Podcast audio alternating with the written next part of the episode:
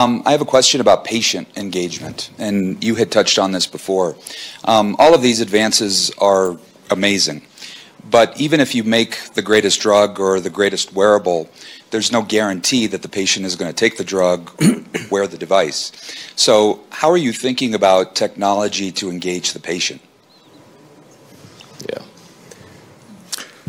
Again, maybe I will use an example. I think uh, it's fascinating what's happening in this field right now. I mean, FDA approved the first uh, electronic pill, if I can call it like that. So it is uh, basically biological chip that it is in the tablet.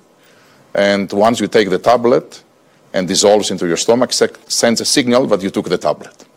So imagine the applications of that, compliance, the insurance companies to know that the medicines that patients should take, they do take them.